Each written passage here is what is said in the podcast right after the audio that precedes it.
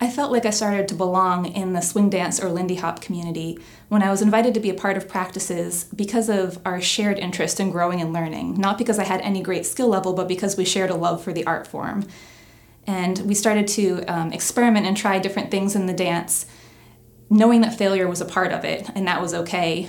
Um, this was a group of people who enjoyed my company and I enjoyed their company, and we just enjoyed learning together. And now I feel the freedom to experiment um, more boldly in other areas of life, knowing that failure is all right.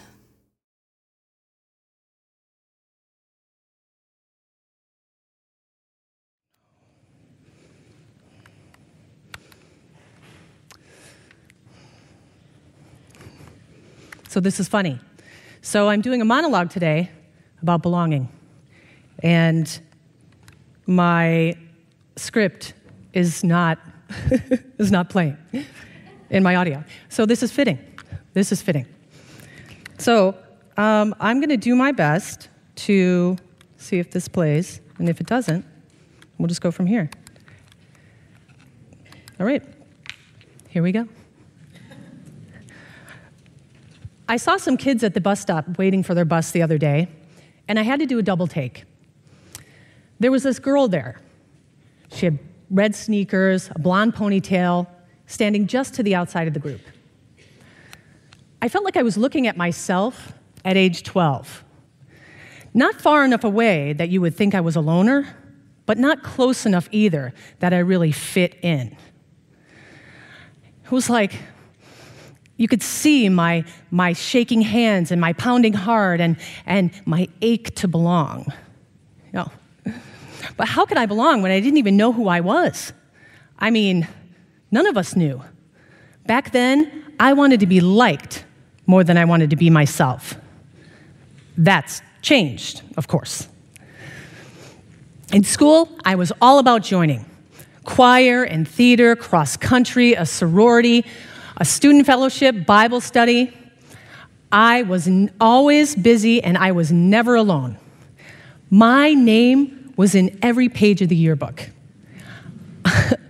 it, you know, it was so, um, seeing my name on those rosters, it was so concrete, so quantifiable. It said I was important, I was involved.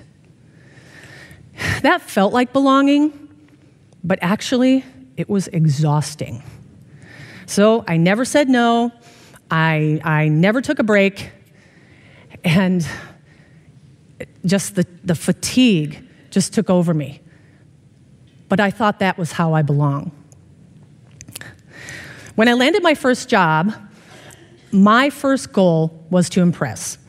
My goal was to get in there and say, I'm going to be noticed. I'm the one to watch. I am going places. Well, yeah, my pride was pretty big. But I knew that I, if I inserted myself in everything and I, I seized every opportunity, that I would be the one to watch. And I seized those opportunities, and maybe some that probably weren't mine. It took me a while, but I noticed that my coworkers, when they would go out socially, they didn't invite me. Turns out my me attitude didn't really sit well with them. So what, right? I mean, it stung, but I wasn't at the office to make friends. Besides, I was going to move forward. And you know what? If it didn't work out, I would just find a new job and move on. And I did. Anyway, the best way to know how you belong is by finding that right person, right? That someone that gives you that instant click, that spark, that feeling, that, that feeling like you belong to them without even having to try and they get you. Someone to belong with and to. But it turns out those relationships, I never really did feel understood. And at times, I felt like my failure was there for them, and then they failed me. And turns out that wasn't the way I thought I was to belong. Well, I wouldn't have made it without this great group of friends I met in my 30s. Now, we weren't a cookie cutter group at all. And you would think that we didn't belong together because we had different relationships, different jobs, um, different talents, but we shared our lives. We were so close. And the good, the bad, and the ugly was all part of our group. And it was awesome. And, you know, I miss that. We had a good run, but it faded out. And now, some of us, we keep in touch by the occasional email or Christmas card. But that joy in people, that connection, I've never really found it again. That day at the bus stop, I wanted to go up to that girl with the blonde ponytail and the huge backpack and give her this big hug and say, It gets better. But does it? Do I still try to conform to belong? Am I still that 12 year old girl, even as an adult? All the things that I've walked through, still trying to search for what I want because you know why? I'm going to fail. And sometimes someone's going to fail me. And that makes me question do I really belong? Do I belong in a place? Can I handle it? Can I do it? I don't know. Other people can do it, but can I? I don't know. So, anyway, I was away from church for a while, about three years, and uh, I'm back. Um, I remember walking through the door the first day, and um, I was like, okay, now don't get too needy, don't get too consumed, don't get too intense, don't say the wrong thing. And all these things are going through my mind and walking through, and, um, and you know, who am I kidding? I am too intense. I do get needy. And I laugh and get excited about things that maybe no one else gets excited about. And, and I am too intense, and sometimes I flake out. And, you know, sometimes I will and do say the wrong thing. But, you know, is it a possibility that with everything that I do, good or bad, and it isn't all good, that I can still belong somewhere? Is it, is it a possibility that I can belong here?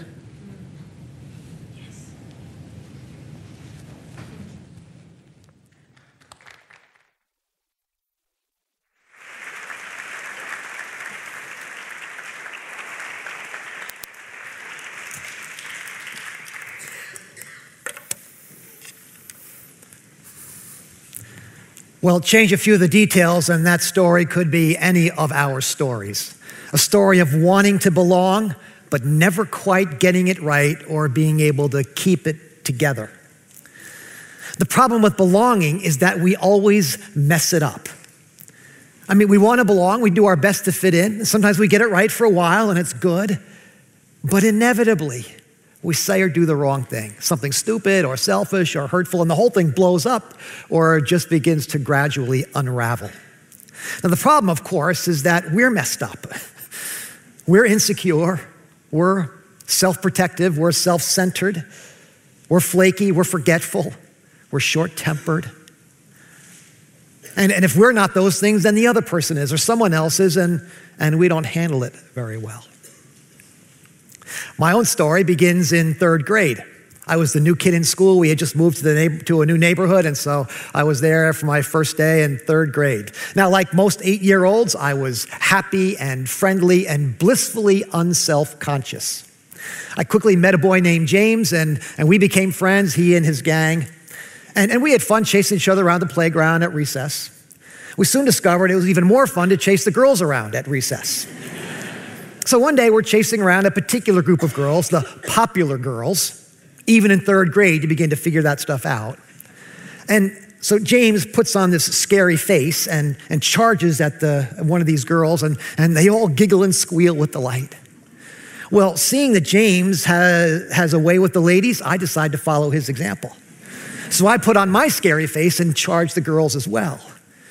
And the most popular girl, Carmela, looks at me with disgust and says, Ew. Her friends join the chorus, and next thing you know, I'm standing alone in the middle of the playground. Yeah. Still hurts. So I discovered at an early age that belonging isn't so easy. And I could tell that story because I know you've got a story too. The problem with belonging is that we always mess it up, or someone else messes it up for us, and we never quite get over it. So, why should things be any different in the church?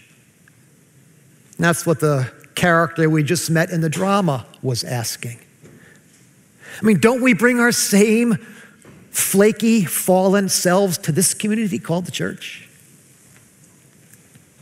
This fall, we're talking about true belonging. We're going to this book of Romans, a letter that was written by the Apostle Paul to a community of faith in the, in the city of Rome, a community that was struggling with this idea of belonging. And so we're trying to learn what it means to, to be a community where people belong and what kind of community the church is supposed to be. So far, we've learned that we are a Christ centered community, that we are simply people who are moving towards Jesus from near and far. And then we learned last week that we're a transcendent community, that we worship something in someone bigger than ourselves, and that helps to bring us together. But before we go any further, we'd better address the problem with belonging, and that is ourselves. I mean, clearly, if this thing is ever going to work, if we're going to find true belonging, something has to change deep inside of us. And so today we'll talk about becoming a transformative community, a place where people are changed. So let's go again to Paul's letter to the Romans. We're going to be in chapter 12 again, and we're going to focus on one verse, uh, but we'll hit a few others. Romans chapter 12 and verse 2. Paul writes, Do not conform to the pattern of this world, but be transformed by the renewing of your mind.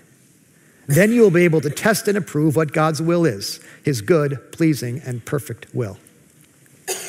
We're jumping into the second part of this letter. In the first part of the letter, chapters 1 through 11, Paul lays the theological foundation for belonging, and it begins with a relationship with Christ. But then in 12 through 16, Paul gets practical and he teaches us how to actually belong to each other in this community called the church.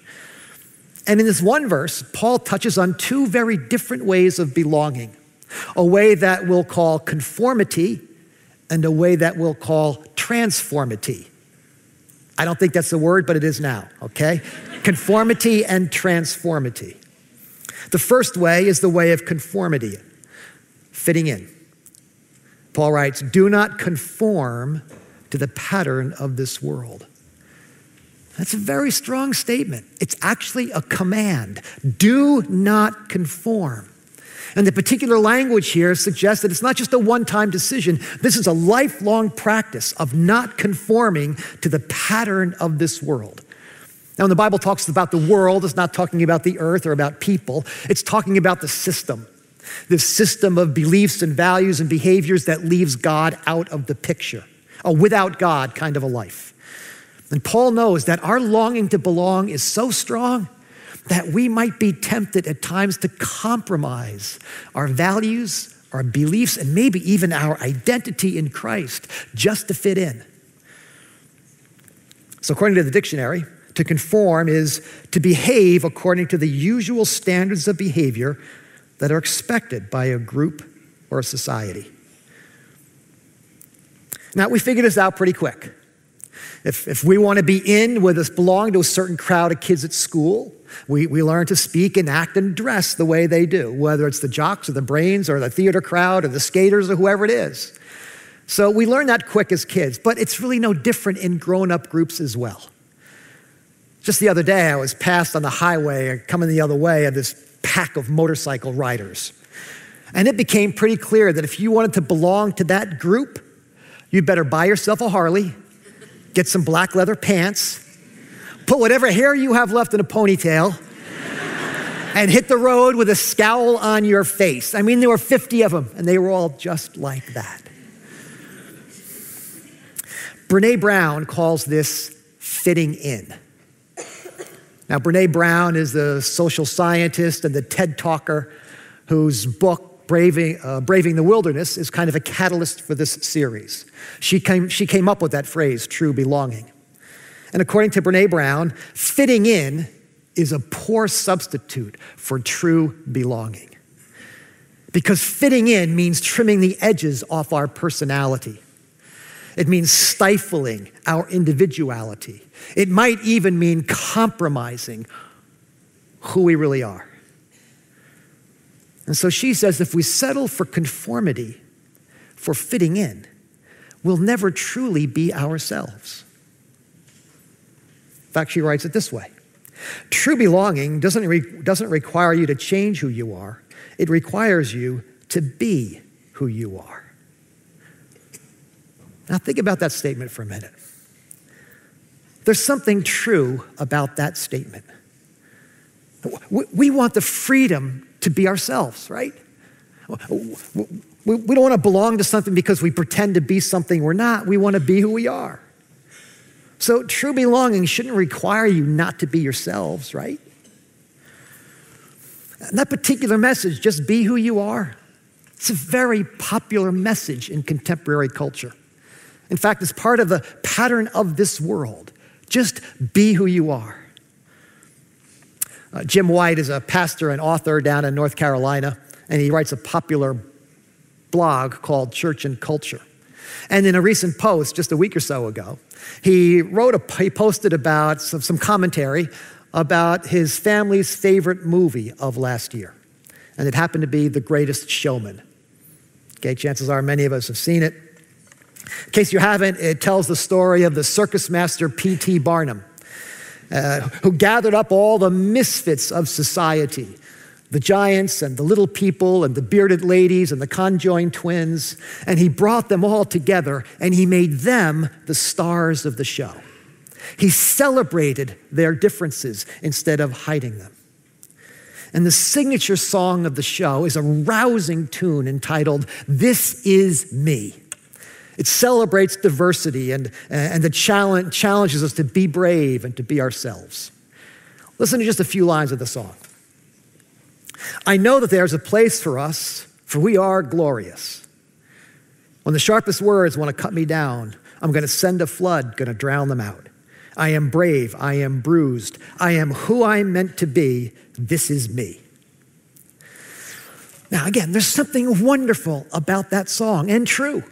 Every human being is made in the image of God. We've been placed in this world to glorify Him in a way no other human being can. All of us, every single one of us, are worthy of love and belonging. That is true. But there's something in the song that's not true. We are not who we're meant to be. Not yet, anyway. We're not. We're destined for glory. When, when, when Paul talks about uh, God's good and pleasing and perfect will, he's describing a human being fully alive, fully themselves, being just like Christ. And someday we will be that way, but we're not that way yet.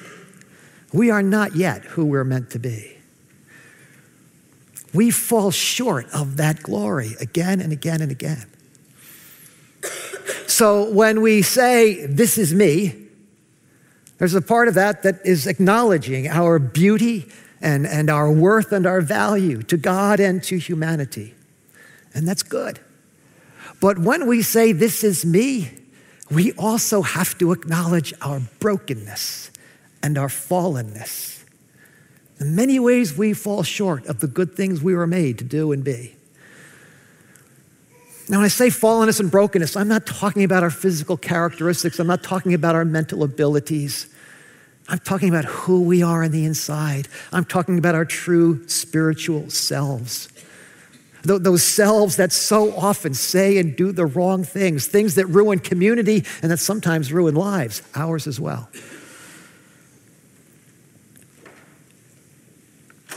There's something to celebrate about every human being. That's true there's also something to confess about every human being, and that's that we are not who we're meant to be, at least not yet.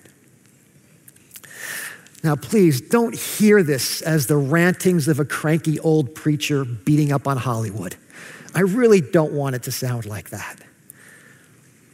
It's a fun movie. It's a great song. You should hear my grandchildren belt it out, okay? There are wonderful truths and values being celebrated in the song and in the movie. It's just that there are some truths that are being ignored.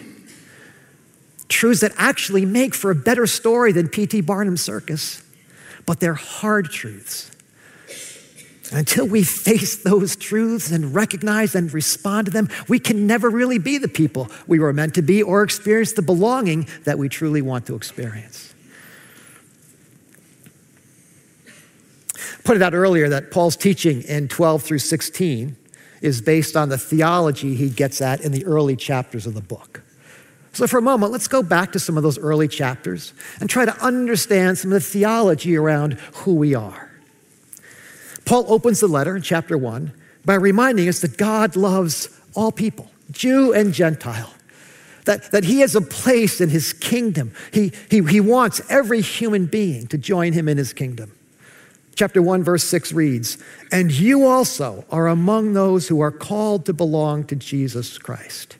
Every human being has a place, can have a place in his kingdom, including you.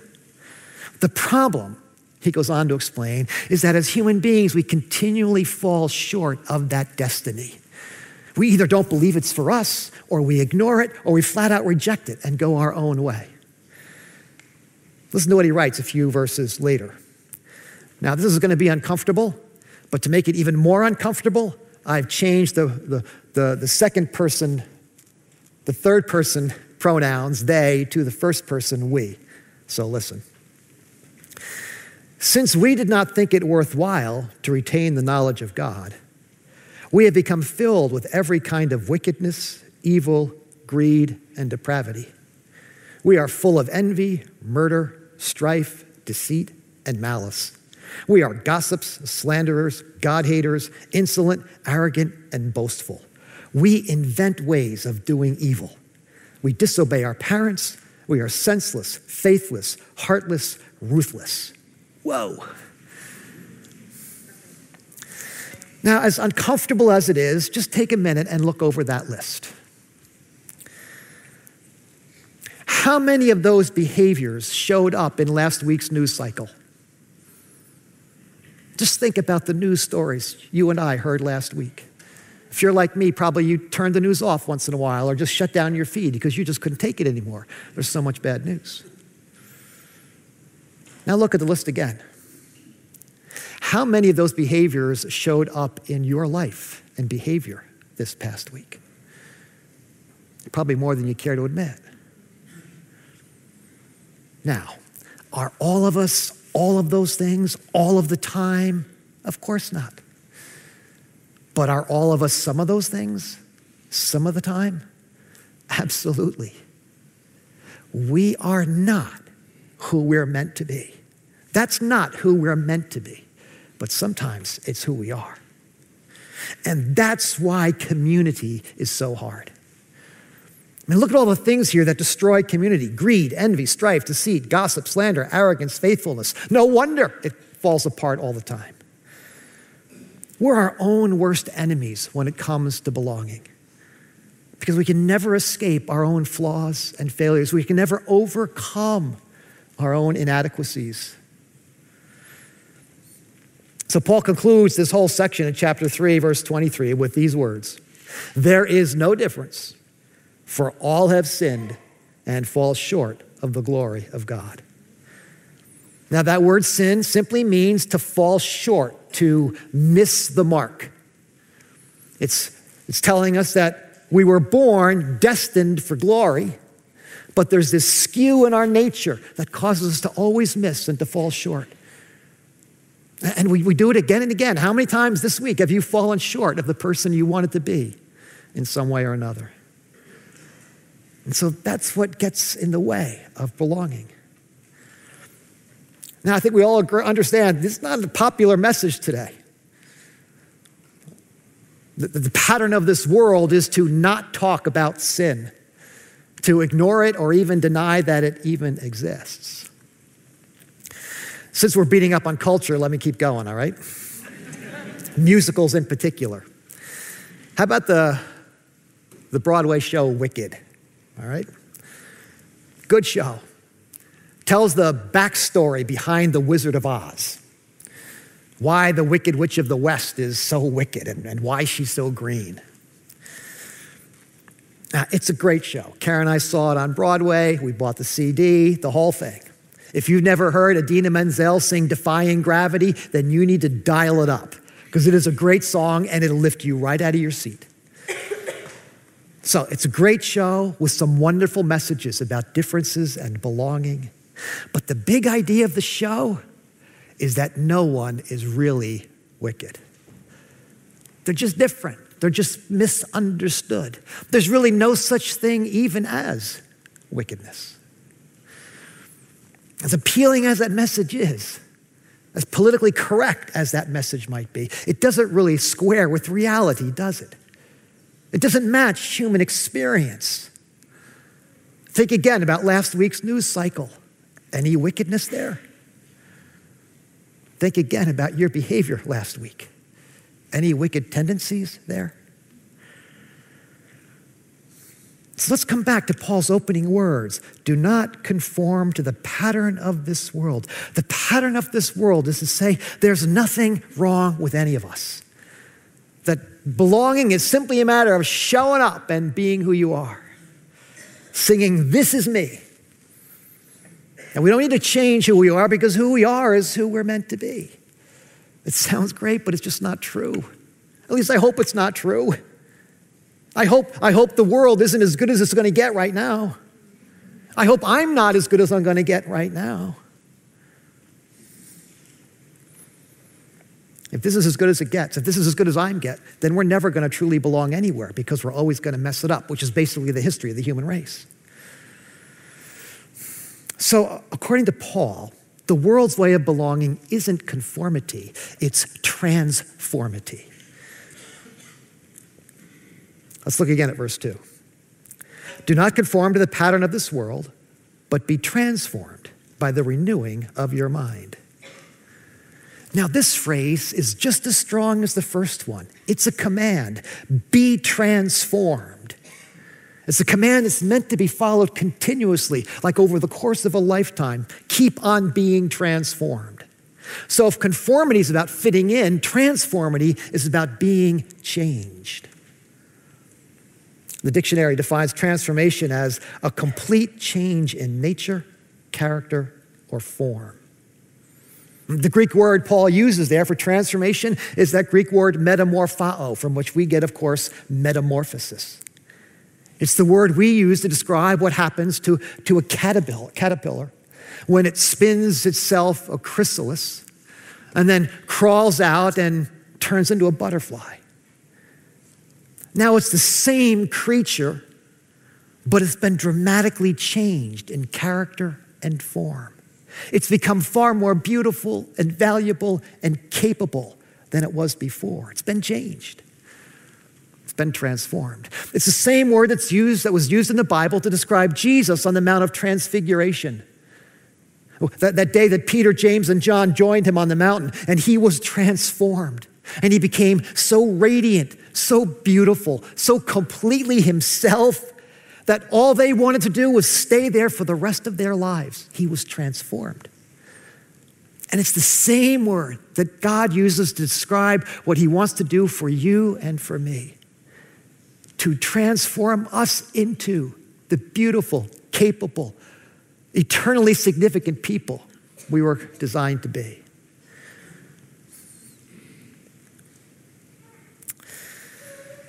The difference between who we are and who we're meant to be is like the difference between a caterpillar and a butterfly. Now, this is kind of ridiculous, but imagine for a minute a caterpillar rising up on its back legs on a twig and singing, This is me. no, we'd say, that's not you. You're, you're going to be way more beautiful and powerful than that. And so when we say this is me, we acknowledge our beauty and our potential, but we also have to acknowledge our fallenness and our brokenness. And we're acknowledging our need to be transformed, that we are on our way to being somebody that we're not yet. But here's the thing about transformation you can't transform yourself. Notice, English majors, it's in the passive mood. Be transformed. And you can improve yourself. You can be a little nicer. You can be a little kinder. You can be a little more faithful.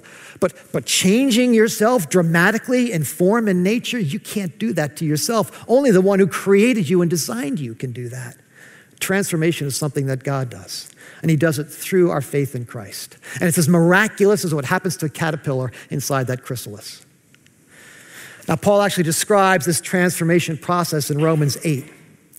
He says, Therefore, there is now no condemnation for those who are in Christ Jesus, because through Christ Jesus, the law of the Spirit of life set me free from the law of sin and death. In the same way that a caterpillar needs to be set free from that earthbound form in order to spread its wings and fly, you and I need to be set free from our sinful selves in order to become the beautiful and glorious people we were meant to be. And that transformation is a process that God works in us from the inside out. Skip down to verse 11. And if the spirit of him who raised Jesus from the dead is living in you, he who raised Jesus from the dead will also give life to your mortal bodies through his spirit who lives in you. So we can't do this in our own strength, but once we've invited Christ into our lives, his spirit now enables us to to, to begin to become the people that we were meant to be. That transformation doesn't happen overnight to, or, or, or over, over a year or two. It's a lifelong process. In fact, that process isn't even complete until the day that we stand in Christ's presence and the life to come. Friends, I've been, I've been seeking and following Christ my whole life. And with the help of His Spirit, little by little, I'm becoming more and more the man, the husband, the father, the friend, the neighbor, the pastor that he wants me to be and that I want to be. But I'm not there yet. I'm, but I'm on my way. Someday I'll be that person. I'm on my way. And so are you, and so are we in Christ. In Christ. So, what does all this have to do with true belonging? Simply this we belong to each other in order to become ourselves. We belong to each other in Christ in order to become our true selves in Christ. That's what brings us together, and that's what keeps us together. And see, this is the opposite of how community works in the world. According to the pattern of this world, you, you, you become first in order to belong to something. If you want to belong to the jocks, you better be a good athlete. If you want to belong to the brains, you'd better be smart. If you want to belong to the motorcycle club, you better have black leather pants. If you want to belong to the plumbers union, you have to be a plumber. You, you become first and then you belong. That's conformity. In the church, it works the other way around. You belong in order to become. You come as you are in order to become who you meant to be and who you want to be and you come with all your flaws and all your failures and all your deficiencies and all your disasters, you bring it all. We come as we are, and together we become the people we're meant to be. Now, we don't have time today to explain how that whole work of transformation takes place, but Paul gives us a hint here in verse 2. He says, Be transformed by the renewing of your mind. Now, he's telling us is that transformation is an inside job. It has to happen deep down inside of us if we're going to become new and better people. So we know it involves the work of the Spirit because he's already talked about that. And the renewing of the mind part suggests that it has to do with Scripture, where God reveals His truth to us. But what Paul's going to tell us in the, in the chapters to come, the chapters we're going to look at in the next few weeks, is that this transformation also involves community, that it happens in relationship with other people. In the same way that a caterpillar crawls into that chrysalis in order to be changed, we crawl into community in order to be transformed, in order to become more like Christ. Now, for the past few weeks, uh, campus pastors and I have been hosting focus groups on each of our campuses. We've kind of gathered together 12 or 15 or 20 folks, kind of a cross section of each congregation, and we've just sat for an hour and a half and just talked about life at Grace Chapel. Tell us what's working. Tell us what could work better. Tell us what kind of coffee you like, whatever. Just tell us about life at Grace Chapel. It's been really, really revealing for us. But the first question we've asked, and the most revealing question, is this one Describe a transformative moment or season in your life at Grace Chapel. What ministry or event took you to a new place in relationship in your relationship with Christ? Now, for sure, there's a variety of answers to that question. People have talked about Christmas Eve services or, or, or sacred spaces or a retreat or a missions trip. A few people even mentioned the sermons, which is nice. but far and away, the majority of transformative moments in church life have taken place in groups. They've taken place in community.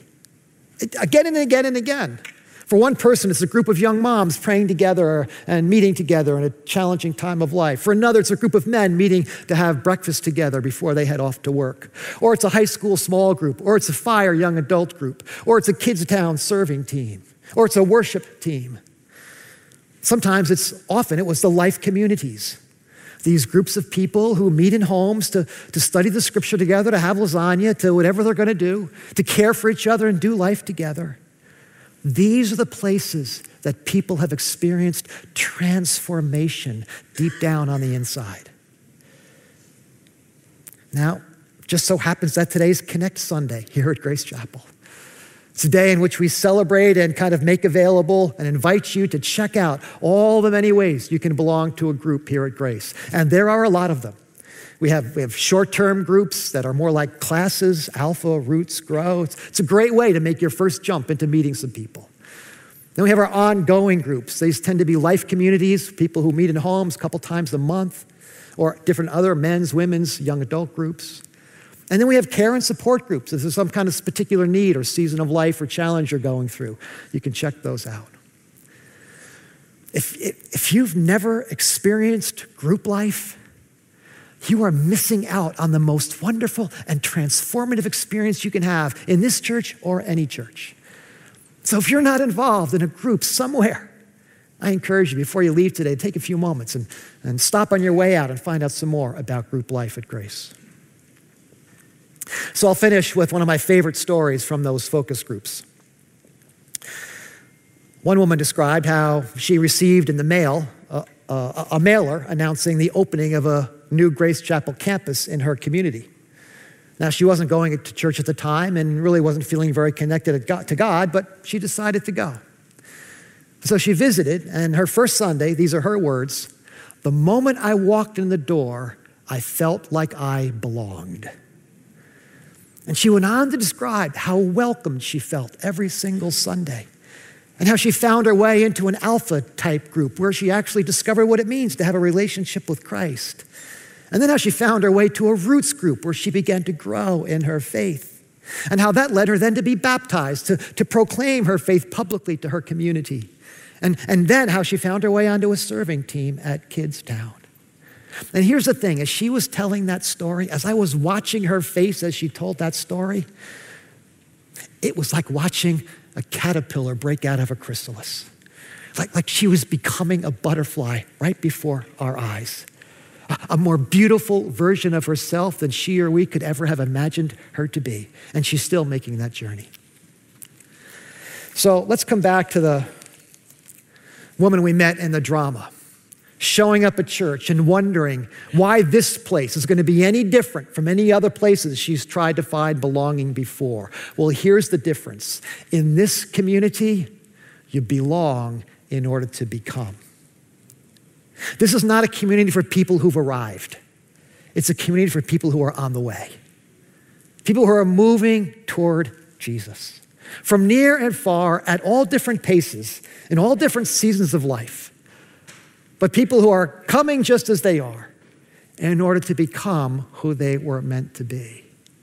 And if you've never entered into that kind of community, we want you to know there's a place here for you.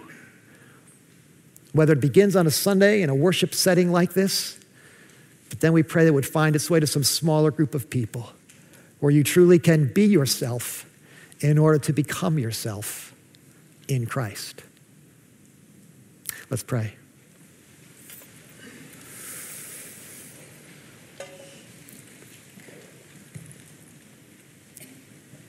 I'm going to pray in just a minute, and after I do, as we dismiss to our campuses, we're going to allow ourselves a, a moment or two of silence just to sit with these truths and allow the Lord to speak to us. So, Lord, we thank you for this time together this morning to be reminded that, that you, have, you have made us for eternal glory. That you've made us who we are, that you love us as we are, that you sent your son Jesus to be with us as we are. But you love us too much to leave us that way, Lord. And so you are inviting us and forgiving us and freeing us in order to become people that we want to be and long to be and that you made us to be. So we thank you for the many ways we have found you on that journey, the many ways we have found belonging here in this church or some other. But we pray, Lord, that you continue to lead us to deeper and deeper places. Lord, show us who you would have us to be in the year to come and the steps we might take to get there. In Jesus' name, amen.